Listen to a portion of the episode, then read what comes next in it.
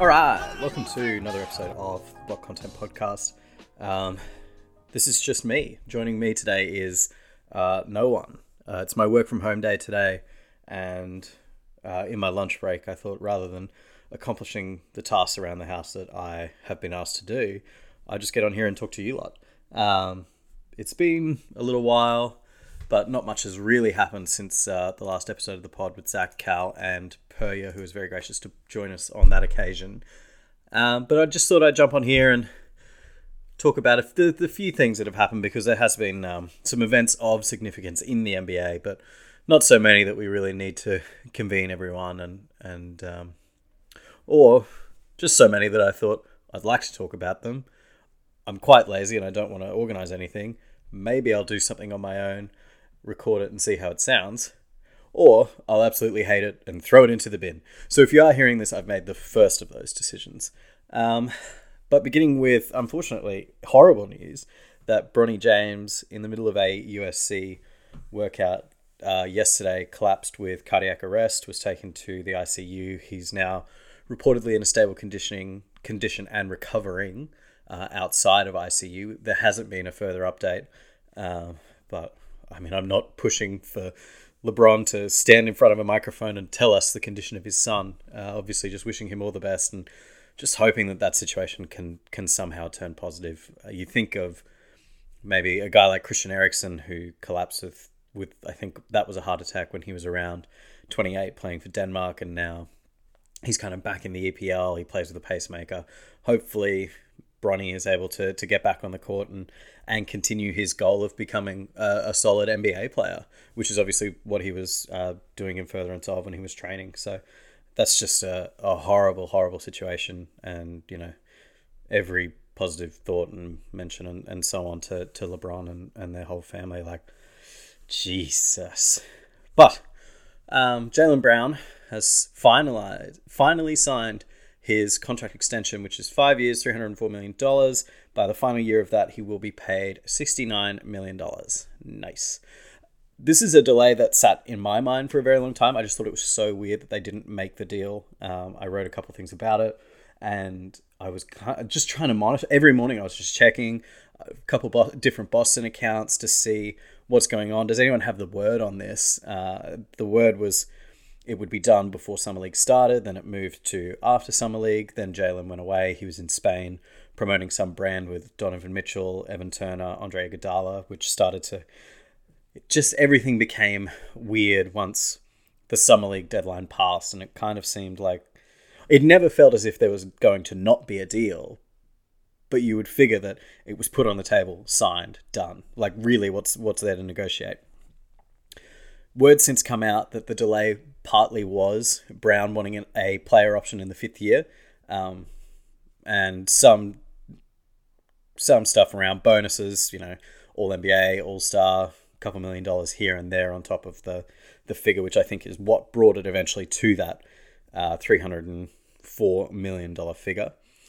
So, congratulations to Jaylen. Obviously, um, Boston. I, I mean, two things about that deal. It's so much money. It's so that's uh, like obviously it's the biggest deal in NBA history. Like, sure. At one point, Mike Conley had the biggest deal. At one point, John Wall had the biggest deal. Then Steph, then Giannis, then Jokic. So now we're getting past the quarter billion dollar deals, which is what those guys all signed, and now we're on to three hundred million dollar deals.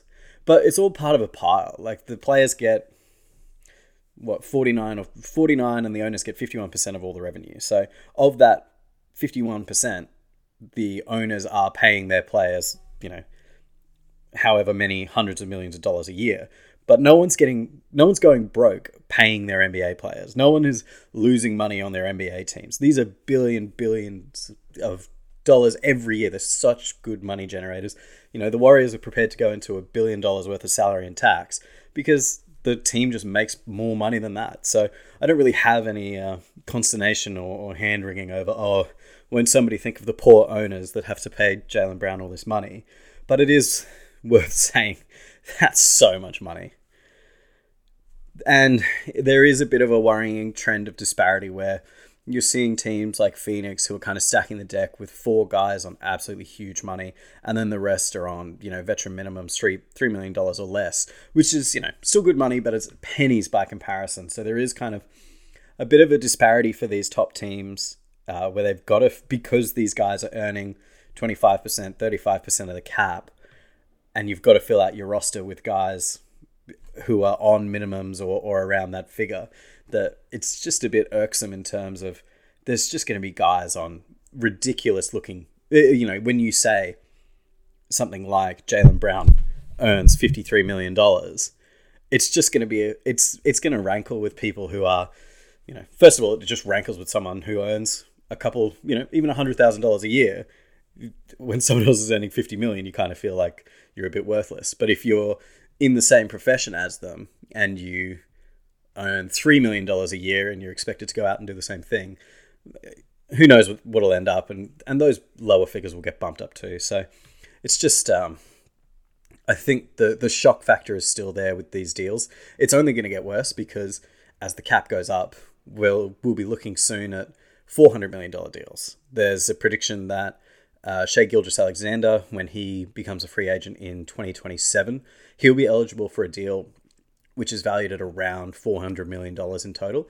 And, you know, he'll be 29 by that point. He'll be in the middle of his prime and, and he'll get it, assuming everything goes well for Shai and he's healthy. Like, the player, the caliber that he is, he's a he's an All NBA player. He's one of the the best young players, the best young point guards in the league, which is a very stacked position. And eventually he'll get four hundred million dollars, and then someone will get five hundred million. So you know, Luka Doncic will probably get a half a billion dollars at some point. So you know, it's all kind of relative, and but the shock factor is um, it's definitely there, especially because like Jaylen Brown is not by any means the number one guy in Boston. Like no one's going to argue that he's that he's number one over Tatum, and Tatum's got two more year, years on his deal. He's got 32 mil this season coming, and then 34 the next. But like they they just kind of have to go all in on this championship window that they have open. And this is absolutely the point that it's open for them. You know these guys are hitting their prime. Uh, tatum's still tatum's still only 25 which is insane. And brown's what 26 27 they bring in zinger. Uh, he's got he takes up his two year option and and they've got they're going to kind of figure out the pieces at the back of the bench and and so on but that you know includes moving out marcus smart probably moving out Ma- Malcolm Brogdon and letting uh, Grant Williams walk. So, you know, Boston didn't really have any other options. It didn't seem like they were much in the market for Dame and, and bringing him into Boston to play point guard. It doesn't seem like they've been really in the market for a point guard at all, which is odd because they've never had one. Um, but, I mean, what more can you say? Jaylen Brown signed on the line which was dotted, and, and that line, and signing on that line means that he gets paid $304 million. That's how the CBA works. These, you know, every, everyone deserves all their money. It's fine. But Jesus. Um, so that, you know, Boston are doing a bit of rejigging.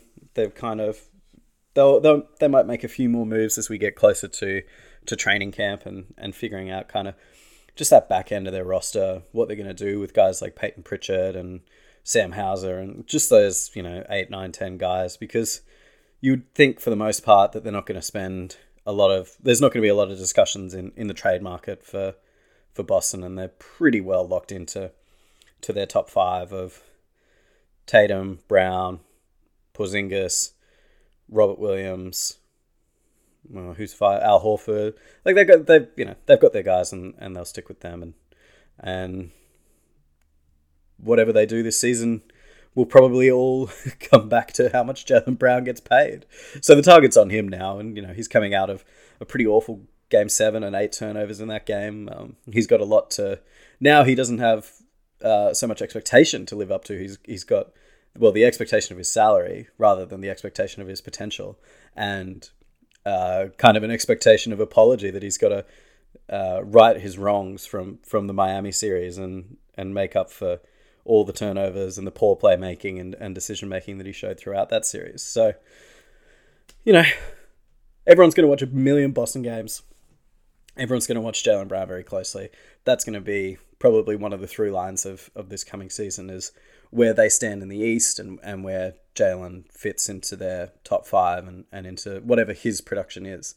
Uh, but it's interesting nonetheless. Uh, just moving on to a bit of Summer League stuff. This is just some cool stuff that I noticed um, before I forget it. And Summer League is kind of banished to that back part of my brain where all the other Summer League memories go. But um, in there is, is, of course, shout out to Glen Rice Jr., who had, I think he was at one point a Summer League MVP. And it was him and, oh, was it Otto Porter? Playing for, I watched a lot of their games playing for the Wizards Summer League team. And it was like, man, this kid's got it. And then he never made anything. But, you know, uh, these are some of the kids who, who impressed me in the summer league that I watched. Uh, Keyonte George, who is a guard uh, for the Utah Jazz, who he averaged 21 and 6, uh, but only three rebounds. So, what you'd expect for a guard. Shooting 44% from deep. I really like his game. I really like his jump shot. Looks fantastic. Um, looks like he's a he's got the ability to kind of slot right into that Jordan Clarkson role that um, that the Jazz had, or, or maybe even what Malik Beasley was doing before the trade. And you know the Jazz are a, a great young team. They got a lot of great young talent. They're very well coached. They got a really interesting offense where they move a lot and shoot a, and shoot a shit ton of threes. And you know George just fits right into that. He's gonna, you know, he, he'll be a, a player on a competitive low range Western Conference team. He'll probably come off the bench and you know 15 or so minutes a game. But keep an eye out for him because he could be one of those guys who just comes in and, and just takes up a role and, and hits, you know, if they give him six threes, he hits three of them. So I, I really liked what I saw out of him. Uh, Emoni Bates, or Imani Bates, I'm, I'm uh, unsure on pronunciation for the Cavs. He averaged uh, 17 and 6 in Vegas over six games. Obviously, the um, the Jazz were the eventual champions of Summer League, which is always a, a good sign if you remember the uh, young Lakers team with Lonzo, Kuzma, Ingram, Josh Hart, they won a um, summer league championship. Um, so everything's looking up for the Cleveland Cavaliers, as it always is. Um, another one, uh, Isaiah Mobley had uh, 17 and 6 as well, but he averaged four and a half assists and had some like winning plays in the semi-final game and, and the eventual final. Um, and you know, it's everything at the Cavs looks still looks very very good. Uh, they've got you know Mobley, Evan Mobley, is coming along excellently. He's been tracking well. His numbers might have dipped here and there in his second year, and there was some criticism about his his role in the offense. Um, and obviously, he had a very tough, tough postseason um, coming up against a much bigger Julius Randle, who was able to throw him around pretty much with ease, and, and Mitchell Robinson just throwing him off uh, where the lights were too bright. Um, but bringing in two young bigs uh, Bates is probably like a three four. Mobley's for four five. Um, but they've they've already got a lot of size with with Allen and and Evan Mobley. Uh, this might mean that we see those um, Jarrett Allen rumors pick up again. There was a few uh, just before the draft that Mobley, that sorry, Allen uh, was on the market and capable of being moved. Uh, I don't know what you would get for him at this stage, especially after that um, terrible postseason that he had, where, of course, the quote, the lights were too bright. Suddenly, I don't know, it's sounding like second round picks to me. Uh, but we'll, you know, as we get closer to the season, the the um, Cavs will look at what their rotation their, and their big man rotation will become. I would actually prefer, with the moves that they've made, bringing in more shooting um, with Strus and with Georges Niang. I, I think that maybe now is the time to stop experimenting with, with the big, big lineup that they were playing with Arrett and Mobley, Allen and Mobley together, and going for a lineup that looks a little bit more Garland, Mitchell, Strus, Mobley at the five, and then your four could be Georges Niang, but he doesn't rebound, or maybe. And that's where it gets a bit difficult, is because you start as soon as you start talking about that, your fours become maybes uh, but your one, two, three is pretty nice. So it's something to watch for the Cavs. What they do with uh, it, it's not going to be. I mean, by no means it's going to be Bates as as a starting player there, but he's kind of there's a spot at that three four tweener small small ball outside shooter rebounder, bit of a playmaker that that the Cavs will be um, looking at. I don't think from their current roster, Okoro doesn't do that. Oh man, who does that for the Cavs? Yeah, so that's um, at least a thought that I'm having and haven't completed, um, especially in the just at the end of July when we are just less than 90 days away from from opening night tip off.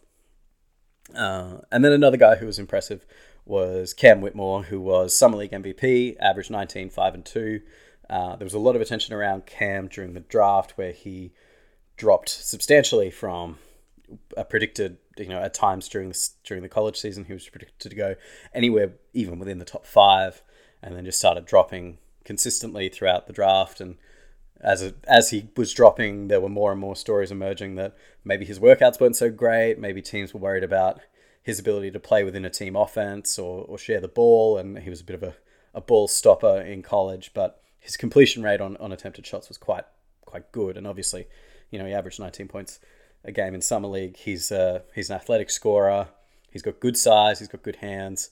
Uh, pretty good nose to the ball. Five rebounds a game. Uh, you know, he's a he's a three four type player. So, you know, the Rockets took a gamble on him um, at 20, which really, how many uh, 20th picks in the grand scheme of things work out? It's not the worst gamble for for the Rockets, who did have a bunch of picks have, and have a bunch of young kids now uh, in their system. Uh, the Rockets are apparently this is year by year three of their development. Uh, Tillman Fertitta wanted results, and they bring in Fred VanVleet. They bring in Dillon Brooks. They were very close to bringing in Brook Lopez, if you believe um, the rumors out there about Brook, which I happen to do. Um, and they were looking to try and build a just a veteran presence to tell some of these young kids like it is not always appropriate to be fucking around, or it is not always a good thing if you just run up the court with no plan and you just whoever had the ball when you when you got over halfway is whoever's going to take the shot, and that's going to be helped a lot by uh, them lucking out into uh, Ime Udoka, you know, who was the pick of free agent coaches, aside from um, the issues which we are still uh, we still have very little knowledge about that, that saw him be fired from from the Celtics in uh, in last offseason, probably around this time last year. But you know the the Rockets take a chance on a on a coach with with some strange issues, but who is otherwise technically sound, a brilliant coach, got the best out of a bunch of different guys in Boston in one year, and, and showed that he was you know within that real top tier of coaches and then they bring in Fred VanVleet. Sure, Fred's a good player. Fred makes a lot of big shots. Fred's been there. He's done that. And then they bring in Dillon Brooks, which is a question of um, why would why would you do that, and why would you pay him that much money? Are probably the two questions that that immediately arise when you think about Dillon Brooks at Houston. Um, and trying to be fair and weigh into it a bit more and think about it, I suppose that in Boston, Ime Udoka got the best out of Marcus Smart. The best year of Smart's career came under Udoka. He shot better than ever. He had higher assists. He was Defensive Player of the Year. So, if you're looking at that for a positive, if you're looking for literally any positive um, for Dillon Brooks in the Rockets, then that would be what you would have to force yourself to point to.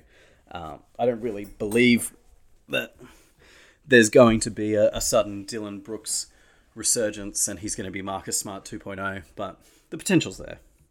Otherwise, Jalen Green, I still like. I think he's got a lot of talent.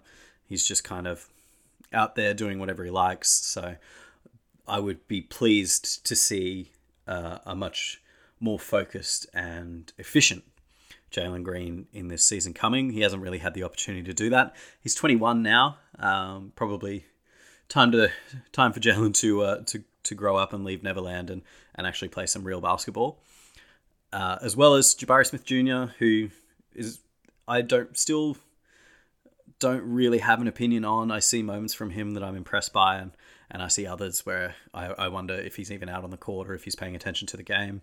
Sengun has a lot of positives. Uh, the defense is a negative, but what he can do with the ball in his hands is pretty special. He's got a, a singularly great scoring talent, singularly great impressive footwork, and seems to be just that kind of good psychopath that you want for a young NBA player looking for minutes in a pretty crowded roster with, you know, Tari Eason looking for minutes, um, and a few other. Who else? I can't remember. I'll, I'll, i must apologize because I can't remember the entire Houston Rockets roster off the top of my head, um, for which I will, of course, uh, punish myself and, and seek retribution. But yeah, over in Houston, they're um, they're putting something together more than just an intention to lose. Um, oh, that was the other kid, Amen Thompson. I was so impressed by. I was actually so impressed by both of the Thompson twins in Summer League. Uh, we didn't get a huge look at Amen Thompson, same as we didn't get a huge look at Scoot, which is disappointing. But uh, I watched a, a, few few minutes of Detroit games to to check out um, Ausar Thompson, who you know was was drafted the position below and and will take up a spot in that kind of guard rotation with Ivey, Cade, and, and himself in Detroit. Um, he's a bit more of the two. They say that Amen Thompson is the is the ball handler and distributor, and Ausar Thompson is the shooter and, and the finisher. So, uh, and by all reports, like super nice kids, crazy work ethics, uh, really, really driven. They've made their way to the league, you know, by you know a talent and force of will, and and if you believe, they're kind of almost like stereotypically nice to each other. There was a moment where one gave up. Um, they were running together on a break, and Amen didn't pass the ball to Ausar and apologized for it as they headed into. It was two on two on none break, and one apologized to the other for taking a shot. So, I mean, if you if you can take that attitude into the league and and be that unselfish as a playmaker, then you probably have a good future. Uh, so that I, I'm interested to see how he fits into a pretty stacked guard lineup, especially uh, Amen Thompson, that is, who has uh, not a great shot. He shot 25% from three in the overtime league where they spent the last year, um, where the talent is not exactly comparative to college. But in that, with Fred, Brooks, Green, Kevin Porter Jr., you just worry that he might get left behind and, and not really find a role in that offense. But every other sign points to, to him being a good player and him having a, a pretty bright future in the league. So there's, you know, some good develop. Things don't look as particularly awful in Houston as you might expect given how they conducted their free agency. So I don't know. They're probably still you know second, third worst in the in the West, but maybe it'll be, uh, you know, who knows? who knows? Um, elsewhere. Uh, uh, uh. Oh, the hangover. Yeah, there's a. now we're looking at um, the hangover and and over the whole of the off season, and which is where is James Harden going to go? There's been very little traction on any James Harden rumors. The strongest has been that he wants to go to the Clippers. Um, the Clippers have apparently uh, a package to acquire Harden without giving up George or uh, or Kawhi or any major major pieces of their of their roster that that would stop them from putting together a lineup of um, the three of them together with Westbrook probably coming off the bench. The interesting thing with Harden, um, and Zach Lowe pointed this out on his podcast, and it really kind of tickled a part of my dumb lawyer brain, is there's a section of the the CBA which you can find at page 317, um, section three, withholding services, and that says that a player who withholds playing services called for by a player contract for more than 30 days after the start of the last season covered by his player contract shall be deemed not to have completed his player contract by rendering the playing services called for thereunder, Accordingly, such a player shall not be a veteran free agent and shall not be entitled to negotiate or sign a player contract with any other professional basketball team unless and until the team for which the player last played expressly agrees otherwise. So that's a whole bunch of uh, annoying American legalese, and American lawyers are the worst lawyers in the world. Um, they love to use words like thereunder, throw in random capitals, do a lot of. Uh, they might have a whole sentence in capitals of this to say that it's important. Um, really doesn't actually ever mean anything. All of that, those words in that sentence mean that Harden can't sit out for 30 days. And if he does, or for more than 30 days and refuse to give his services to the Philadelphia 76ers, and if he does, then the Sixers can stop him from signing any contract for playing services with any other professional basketball team. That includes Europe, China, Australia, wherever, unless they agree otherwise. So, as we get closer and closer to training camp and, and the pressure goes on Harden to turn up, then Philly are going to be looking at this clause and saying, well, if you don't turn up, then you haven't been, you haven't rendered your service under the contract. You can't go elsewhere. There is nothing that you can do without our permission. And I think that they, by this, can get out of the contract entirely and just say, well, you are in breach of, of Section 3 on, on 317. And because of that, we don't uh, we no longer need we no longer expect you to be at training camp and we no longer have any obligation to pay you under the contract.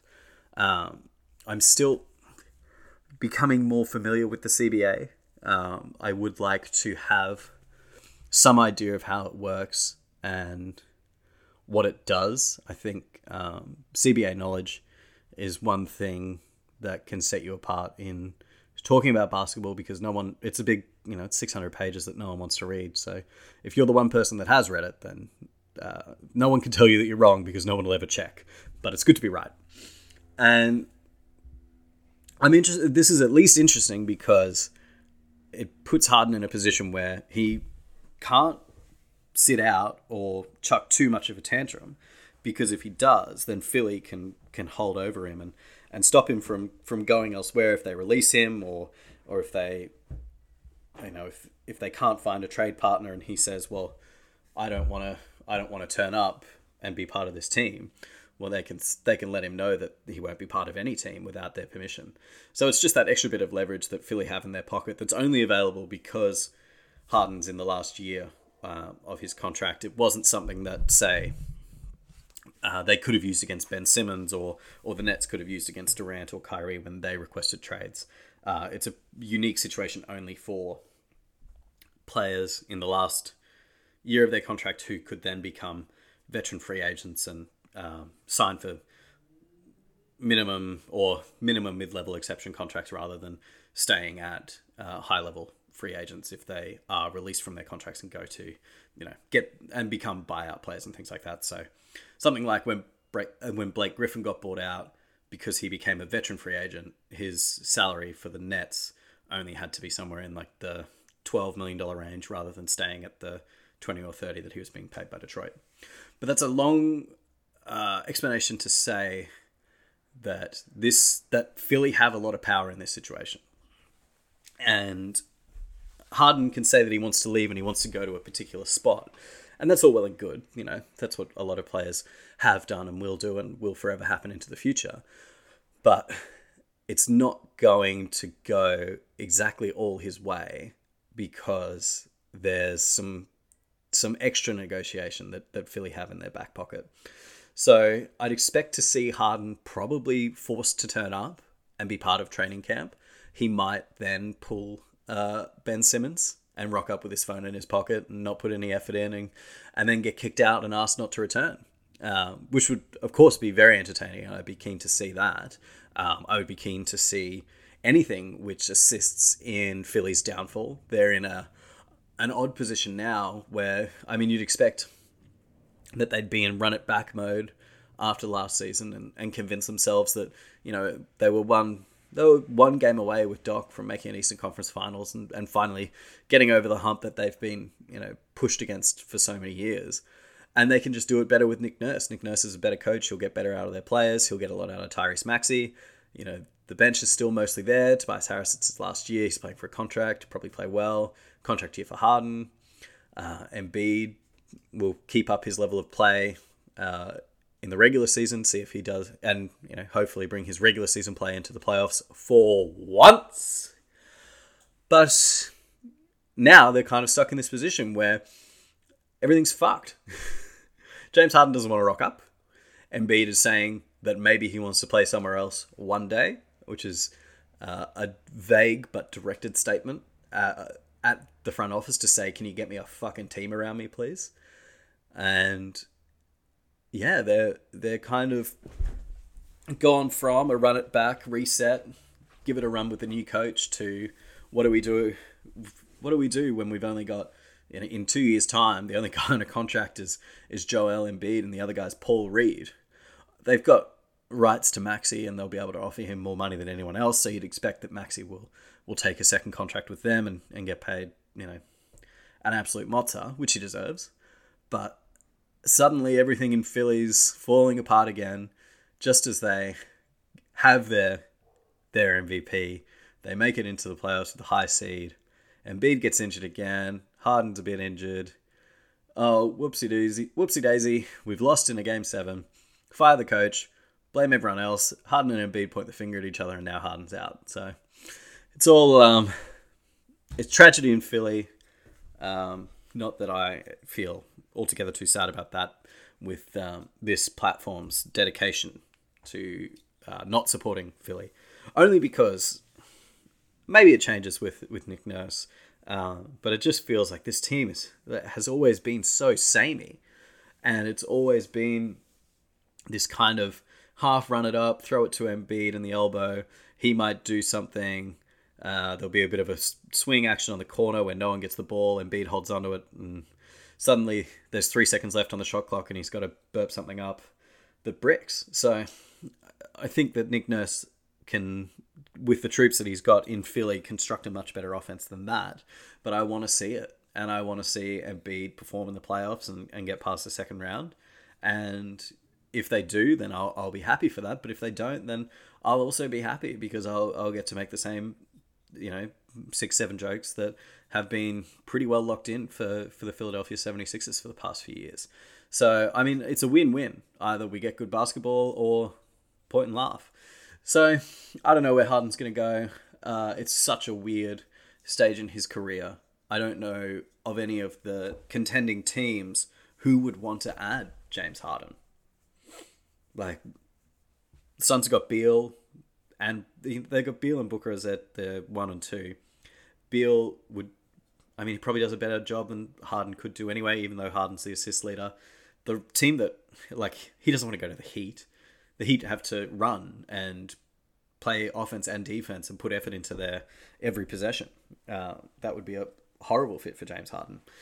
And oh, everyone else that kind of jumps to mind, it, like if you can think of a team that, that fits James Harden, I, I don't have it because you know everything that comes to mind it just flits away immediately as no. Who would who would take him on for what you have to give up for him in terms of salary in the first place? Uh, and then in terms of fit, because he's a dominant ball handling player who takes up a lot of your offense.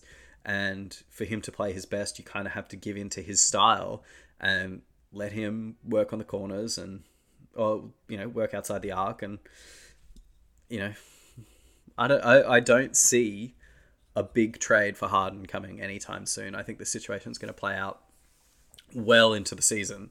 And Philly's going to hold this over him to make sure that he's out there playing for them. So I think we're going to see similar to uh, before Harden left Houston. We're going to see some unhappy James Harden games where he's forced to play and and he will play well because before he left for Brooklyn, he had uh, a couple forty point games where it was can you know Stephen Silas convince James Harden that he's got something working with Christian Wood, and obviously that was not an effective argument, and and Harden was off to to Brooklyn not long after. Um, Otherwise, the Dame trade is still out there.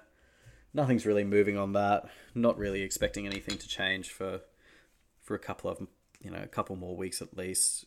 If it's if it's the Heat that that it must be the team that Dame lands at, then the offer's still not good enough, and the offer needs to get better by pulling in a third team. And I don't think any of the teams that are kind of sitting out there that have uh, surplus assets like your Thunder or, or Rockets or the Knicks, who have a ton of draft picks, or maybe even Detroit, who still have a bit of space left over and have a few picks. Um, they've got no motivation to jump into bed with with the Blazers and the Heat to to help them make a deal with one of their conference rivals or or um, or just I, I feel there's a bit of a, a mood probably within all those franchises that why would you why would you try and make a deal with Pat Riley and think that you're going to come out on top? How are you not getting screwed? like these NBA teams are getting smarter now and they know that Pat's smarter than them. So in this deal that's kind of still floating around where, you know, it seems to be Tyler Herro, a couple of couple of picks, a swap and, and maybe some other salary to make up the numbers, um, with Portland moving Dame and, and dumping Nurkic it's that that's it. It's on the table, but it's not good enough for Portland. So we'll um, we'll have to wait and see if, if anyone else is, you know, at dinner with with either Portland or or the Heat, and someone's in their ear for an entire evening saying, you know, just jump in and throw us throw us these these two two early second rounders and a salary fill and and don't worry, we'll get you back in five years. And then in five years they call and they go, oh, we didn't uh, ever say that, so sorry. And I think that that's probably how the Dame trade's going to go is that we're going to stick it out. There'll be some rumors here and there, but because no one else is able to get in and because Dame has said that he's not going to play for anyone else, um, Philly Philly are the other team that could get involved, but I don't think they will because Dame's made it clear that he wouldn't play with them, um, and Philly aren't in a position where they can take a risk on convincing Dame that playing with them would be a good idea when they are in a position of having to prove that they are an elite contender or an elite playoff team. Um, and with the personnel issues that they are going through right now, I don't think they want to add a disgruntled Damian Lillard to that.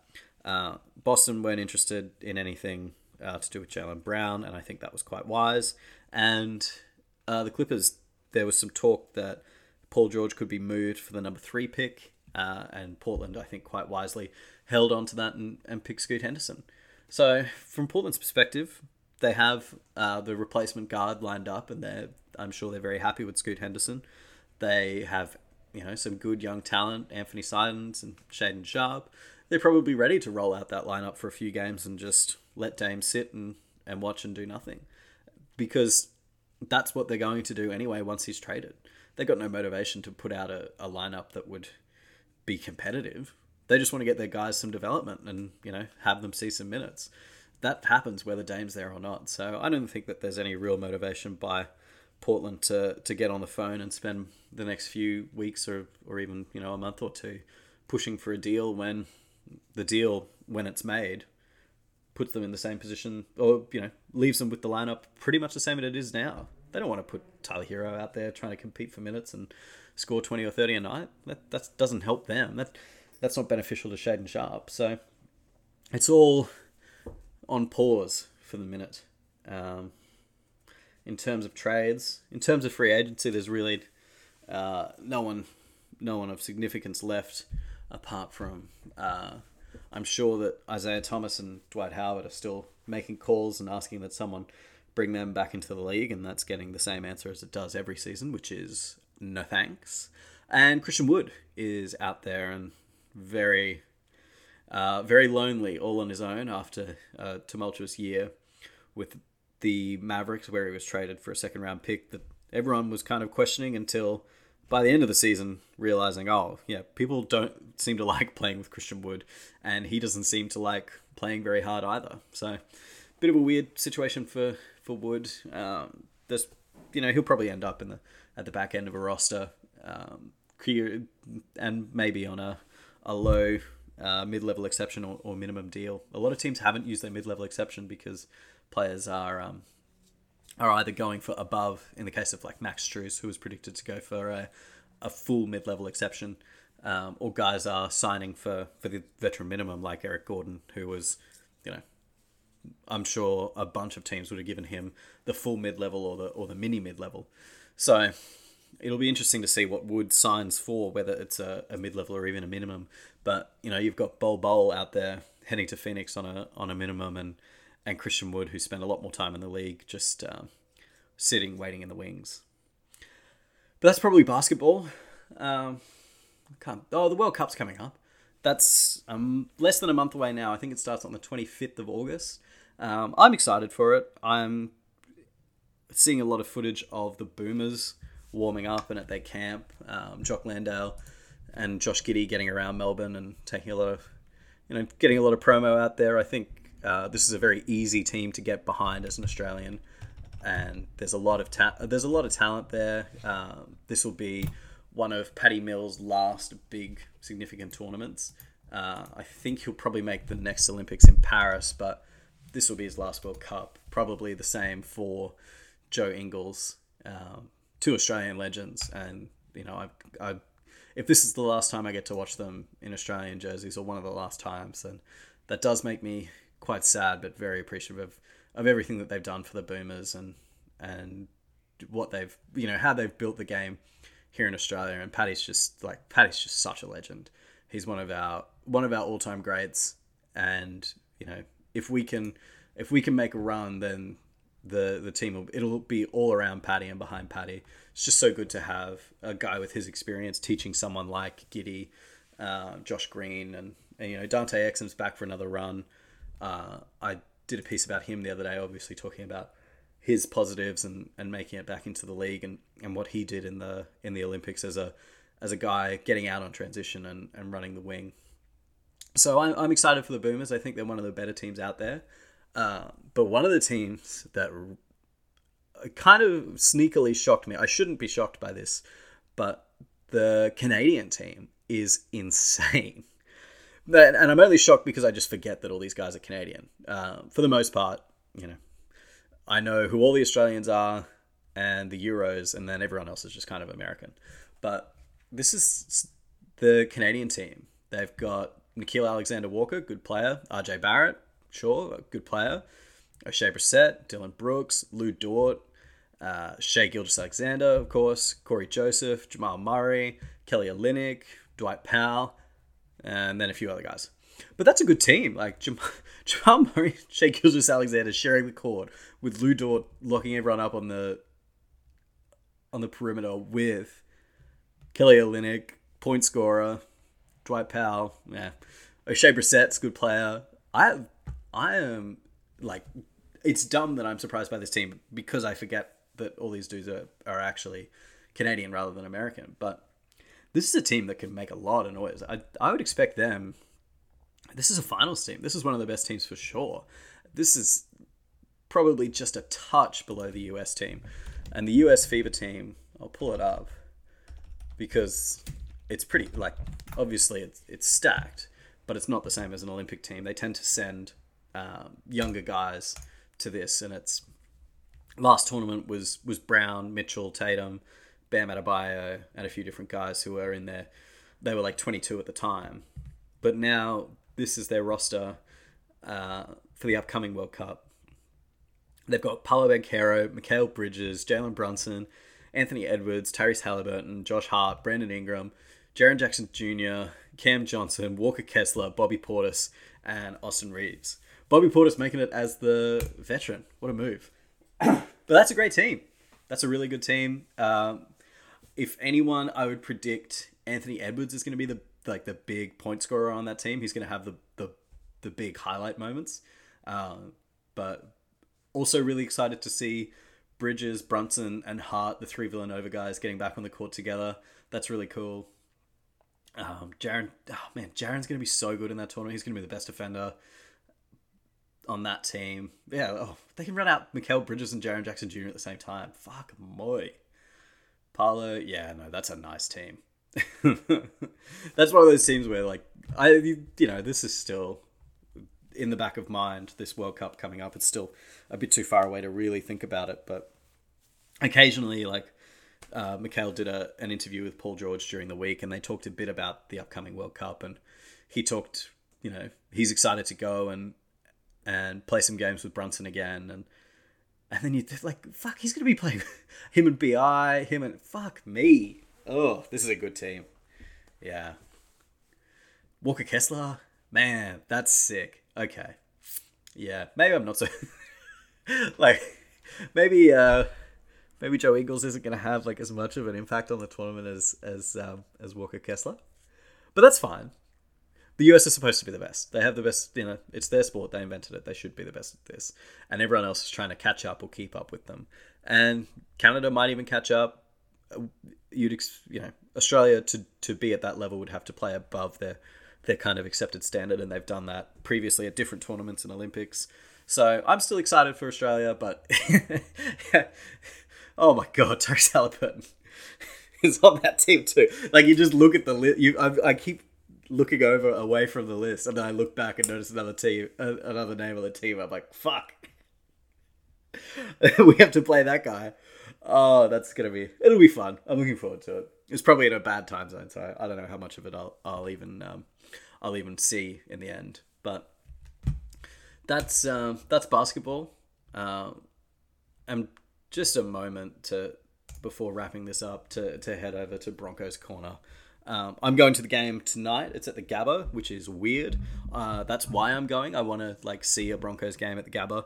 The last, I've been to the Gabba uh, a bunch for cricket, so I'm not going to count that um, in this narrative or omen. But the last two football games that I went to uh, at the Gabba are the Lions Geelong Cats games, which are known as Miracle on Grass 1 and 2.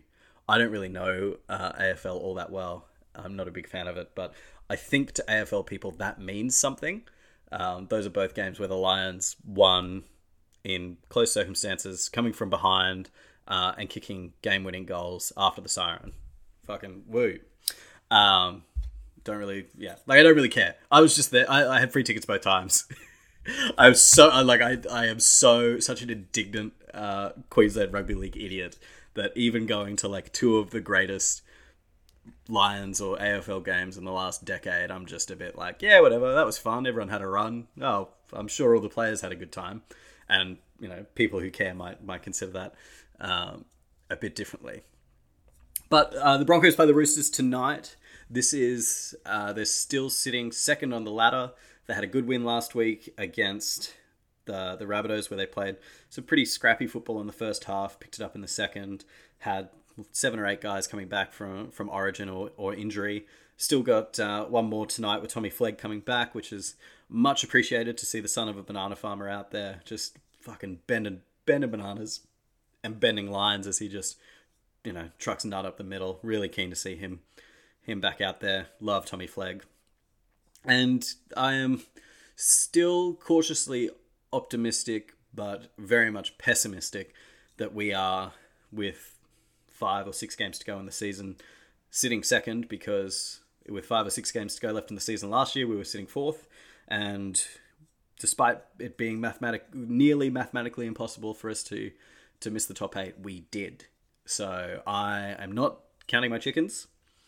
I but i do think and I, I you know the roosters are coming off a big win last weekend. Uh, they got out to a 30 0 lead against the Titans, and then I stopped watching, and I think eventually it was like 36 18 or whatever the fuck. Um, they have been a weird team all year where they are. Uh, on paper, the most talented team maybe ever assembled in terms of the amount of representative games that the Roosters players have all played. You know, they bring in Brandon Smith, they've got Joey Manu, Tedesco, Keary, so on and so forth. You know, just name after name after name. They're just pretty like an absolutely stacked roster. Uh, the Broncos roster, I mean, to be fair, is, is pretty close to that too. It's pretty pretty uh, ridiculously stacked, but we have mental weaknesses instilled in us because of poor performances uh, last year and the year before, and the time that we got the spoon. So, for the Broncos to really prove themselves and show that they are a finals team worthy of being taken seriously by anyone outside of Brisbane, which, you know, for the time being, they're not because they fucked everything up so badly last year. This is the stretch that they need to prove themselves a contender. And, you know, it's not an easy run home. They, whoops, I just closed that tab that had their run home. Uh, let me open that. Well done, Joseph. So they go Roosters tonight.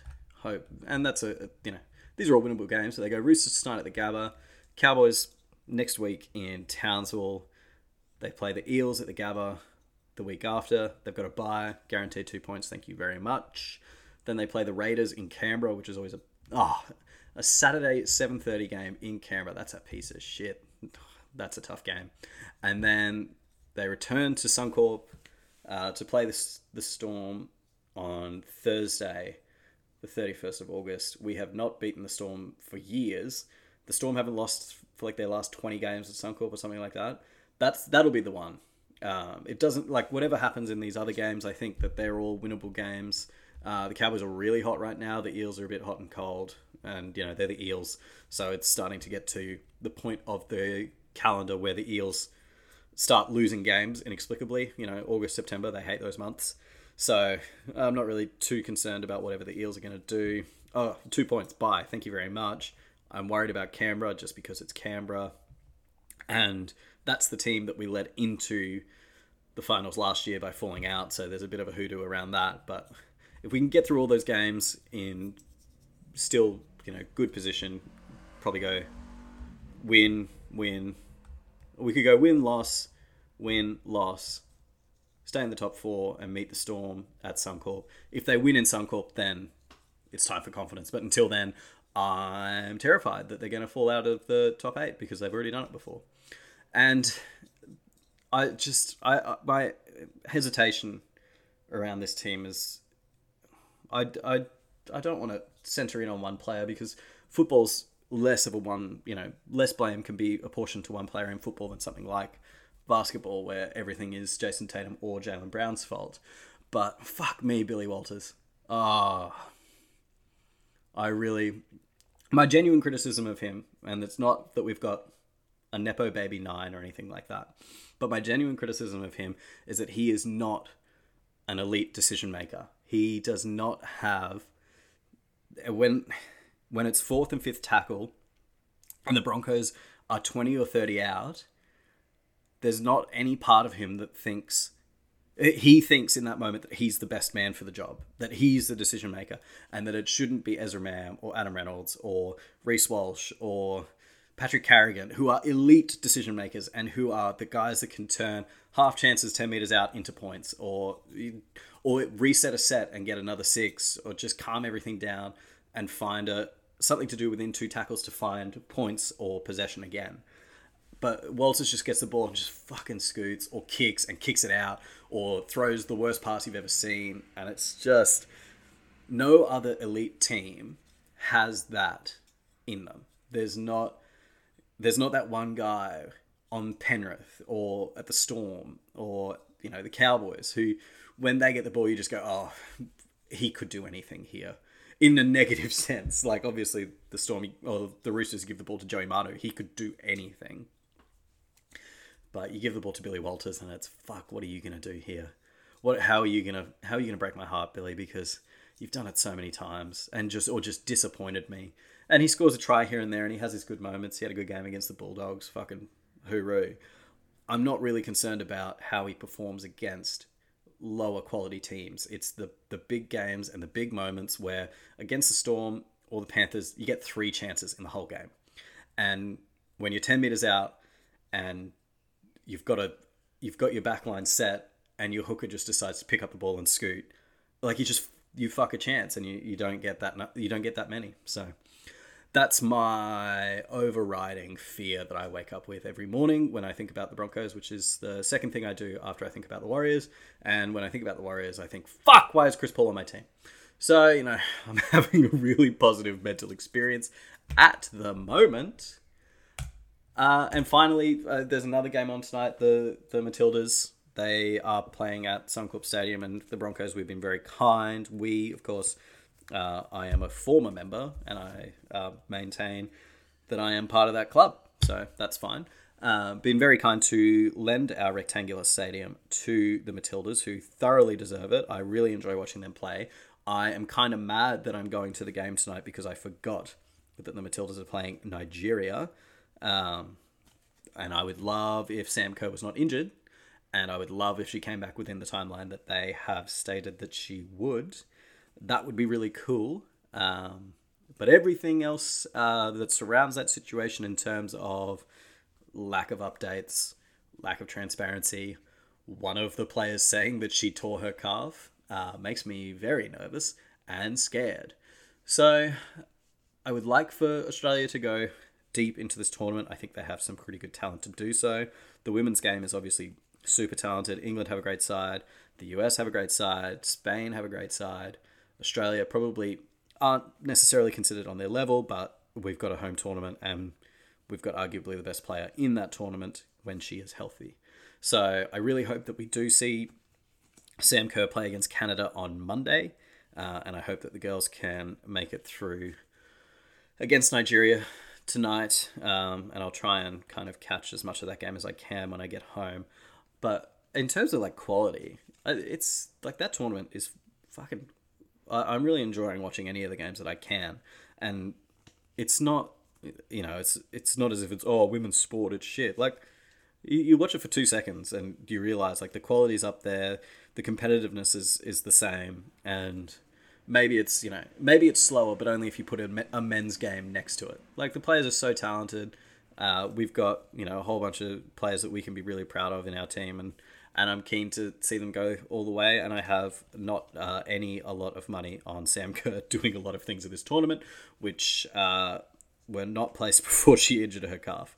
So I have no financial uh, imp- impending benefit from Sam Kerr performing or not performing in this tournament. And whether that's Australian bias or me not having necessarily an in depth knowledge of women's football, um, I'm obviously picking Australia to win the tournament, Sam Kerr to win the Golden Boot or whatever it is in that tournament, and all the other Australians to win all the other awards. And that's pretty much it.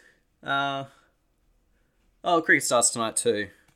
Fucking oh, yeah. That's a that's a frustrating. Uh, that's another thing giving me anxiety. I haven't haven't been impressed by our batting apart from Marnus getting a, a second innings ton in the rain, um, in the most recent test at Old Trafford. But it's just got a sour taste in my mouth from the way that the fucking English are carrying on. Like, Jesus Christ. You can't turn around and impose an ethical standard against a set of rules which you are, which says that you have won or lost or you're in or out. Like, we don't. And all this bullshit of, oh, you know, we feel like we're ahead or having a moral victory because we're exciting and fun. Fuck off. When was cricket fun or exciting? Who's ever played cricket? I played cricket until from when I was five until I was seventeen, so twelve years. I was never any good at it, but it wasn't fun. I never came off the off the pitch saying, "Oh Jesus, that was that was plenty of fun." I didn't do that because it's not a fun sport. It's about winning and losing. It's about going out there, developing some kind of mental issue as as you stand and watch everyone else do something for a while until you're called upon to do something, and then you only have a limited time to do it. And if you don't do it properly, you have to go out and think about your mistakes in the field. It's not a fun sport. It's not something. It's not a great time. You know, when I play basketball, I have fun. When I play football, I have fun. I don't play cricket to have fun. That's why I don't do it as an adult because it's horrific. You don't get points for fun. You get points for taking wickets and scoring runs. Last time I fucking checked, that's not fun. That's not enjoyable. You get six balls. If you fuck any of them up, it's all your fault. You only, you know, you protect your wicket. If you fuck that up, it's all your fault. You're out. And every run that you hit gets you closer to maybe joy, maybe approval, maybe friends, but it doesn't. No one's out there for fun. What are you talking about? It's a joke, honestly. I, I and you know, Zak Crawley goes out and hits 180 runs at 100 186 runs and 181 balls. Well done to him. He fucking hit the fucking piss out of it. But that's it. Every other day, Australia's been uh, has been at least equal to or better than England. So they can fuck off with their claims that they are moral victors or should have won different games or this or that. Pat Cummins had a had a great innings in the in the fourth innings in the first test, and then Jonny Bairstow was out of his crease in the second, and they can fuck off about that too. Anyway, um, anger. I'm alone in my house yelling uh, about Jonny Bairstow. So that's probably a point by which I, I need to end and, and go and do something productive with my time. If I have published this, then I thank you for listening to it. Uh, and if I haven't, then this goes into a folder uh, of all my other deleted projects that I that I did not enjoy. But thank you for listening to another episode. Let me know if this is uh, something that you did enjoy, if it if it's something that you listen to, um, and if it's something that you would like me to do more regularly. This is I just got all the, the kit set up in my house, so you know I had an hour today, and this is how I decided to use it. All right, cheers.